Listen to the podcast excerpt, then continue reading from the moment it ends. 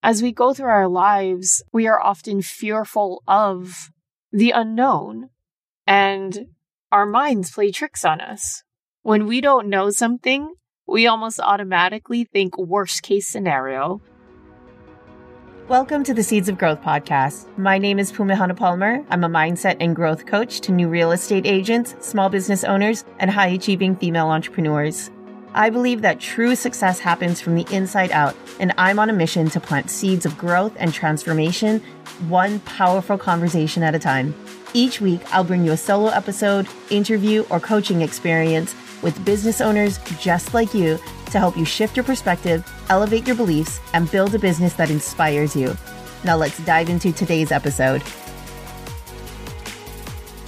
What's up, friends? Welcome back to another episode of Two for Tuesday, where I give you two quotes, two coaching questions, and two affirmations to plant and water seeds of growth in your mind and mindset.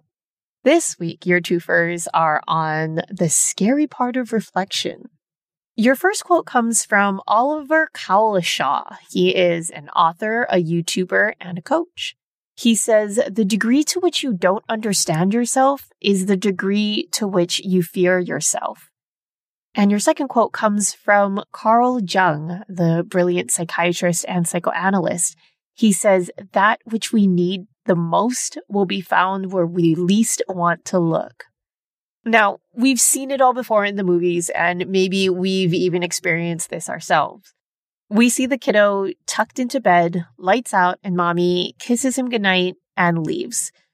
Moments later, there's a terrified, Mom! There's a scary monster in the corner! That bellows from the darkened room. The light flicks on, and lo and behold, situated in the corner of the room is nothing but a pile of clothes and toys where a silhouette presented itself as a nefarious beast in the uncertainty of the night. Now, the simplicity of this obvious situation doesn't make it any less illustrative.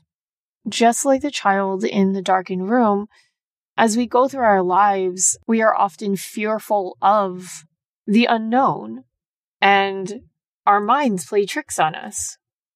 When we don't know something, we almost automatically think worst case scenario. We go into this victim mindset and we think whatever dark, scary, ominous thing is in the corner is out to get us. But it's our job to turn on the light, go up to the seemingly scary and uncertain thing, inspect it, understand it, and figure out how to move forward with it. It's also important to note in the story that just because the truth was revealed, it is no less easier for the little nugget to go back to sleep. There's still the remnants of the fear and unease that needs to be quieted and soothed in order to move forward or in order for him to go back to sleep. And the same goes for you, my love. Your two coaching questions are meant to shed light on the unknown and it's also going to be up to you to sit with these answers, to self soothe, and to find enough peace to move forward. Not to go back to sleep, because don't go back to sleep, but to move forward. So, with that in mind, I want you to reflect on these two questions. What am I avoiding? What are you avoiding? Is it the dishes in the sink? Is it the text left unanswered? Or is it that person that you need to have that difficult conversation with? And the second question is simply, what am I afraid of? This is such a powerful question because when you ask yourself this question in the safety of your own solitude and your own mind, you can really be honest with yourself. This is where you set your ego aside. You don't have to tell anyone this answer. This is just for you what are you afraid of? Is it rejection? What if they won't love me anymore when I tell the truth? What if they leave me? Is it failure?